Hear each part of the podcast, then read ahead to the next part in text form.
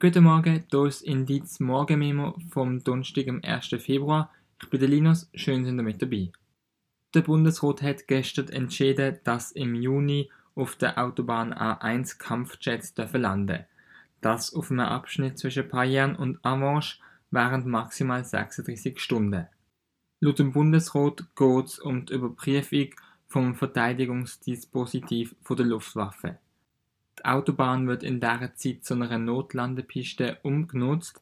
Laut dem Bundesrat stellt die Armee somit sicher, dass sie ihre Kampfjets auch auf improvisierten Pisten bedienen kann. Das würde die zentrale Fähigkeit der Armee erhöhen. Bereits während dem Kalten Krieg hat es immer mal wieder Autobahnabschnitte gegeben, die gesperrt worden sind für solche Übungen. Kiew. Nach eigener Angabe hat die Ukraine einen Cyberangriff auf das russische Verteidigungsministerium verübt. So sei ein wichtiger Server für die interne Kommunikation lahmgelegt worden, so der ukrainische Militärgeheimdienst. Als Volk sei der Informationsfluss zwischen den Einheiten vom Ministerium nicht möglich gesehen. Zuvor hat Russland technische Probleme bei mehreren Webseiten gemeldet. Aufs Verteidigungsministerium ist allerdings nicht verwiesen worden. Deutschland Neue Details zum rechtsextremen Treffen in Potsdam im letzten November sind veröffentlicht worden. Damals teilgenommen haben verschiedene PolitikerInnen, AktivistInnen, UnternehmerInnen und Identitäre.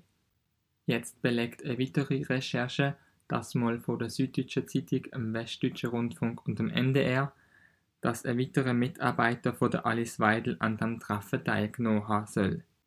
Er soll über den Aufbau von einer rechtsextremen Social-Media-Plattform geredet haben. Es ist der Arne Friedrich Möhrig. Er soll seit Ende 2022 aus dem Budget von der Weidel im AfD-Bundesvorstand zahlt worden sein.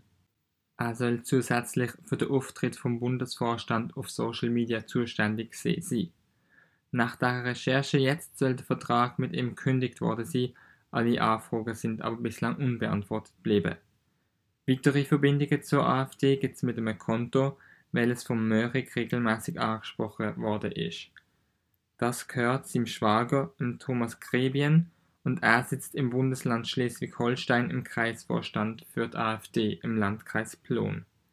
Demnach soll der Grebien Gründer und zeitweise im Vorstand von der seit 2009 verbotenen heimattreuen deutschen Jugend gesehen sein. Laut der Recherche von der SZ, dem WDR und dem NDR könnte das für die AfD noch heikle Folgen haben, weil es eine Unvereinbarkeitsliste innerhalb der AfD gibt, auf welcher auch die HDJ steht. Parallel dazu demonstrieren immer noch zehntausende Menschen in Deutschland gegen Rechtsextremismus und die AfD. Italien. Die italienische Regierung will mit Albanien Aufnahmezentren für bestimmte Migrantinnen einrichten. Das albanische Verfassungsgericht hat jetzt dem Plan zugestimmt. Laut dem Gericht besteht keine Verletzung von der territorialen Integrität von Albanien. In den Asylzentren soll sowohl italienisches wie auch albanisches Recht gelten. Mit dem Entscheid ist das Projekt ein weiterer Schritt vorangetrieben worden. In Italien muss jetzt noch der Senat und in Albanien das Parlament darüber abstimmen. Vor rund zwei Monaten haben die italienische Ministerpräsidentin Giorgia Meloni und der albanische Regierungschef der Edi Rama die Absichtserklärung unterschrieben. Laut dem Abkommen sollen die Zentren nur für männliche Asylsuchende fungieren. Italien soll primär für die Verwaltung von diesen Asylzentren zuständig sein, jedoch beteiligt sich Albanien auch. Die Zentren sorgen aber auch für viel Kritik Laut der Migrationsforscherin Judith Kohlenberger von der Uni Wien vor allem wegen drei Faktoren. Zum einen gibt es eine Inhaftierung von Migrantinnen dort, damit sie während dem Asylverfahren nicht in die EU einreisen. Das ist natürlich ein Konflikt mit dem Menschenrecht. Zweitens, aufgrund von möglichen Komplikationen durch paralleles Recht von Albanien und Italien. Und drittens ist im Abkommen festgehalten, dass Migrierende mit besonderem Schutzbedürfnis nicht in die Lage gebracht werden. Das könnte aber schwierig sein, weil die Migrantinnen direkt von dem Schiff nach Albanien gebracht werden sollen. Kohlenberger meint, dass da das sehr schwer könnte werden, in der Praxis auch wirklich alle besonders Schutzbedürftigen zu finden und denen nicht nach Albanien zu bringen. Die beiden Länder haben sich zudem darauf geeinigt, dass alle Migrantinnen, die direkt in Italien ankommen, nicht nach Albanien gebracht werden sollen.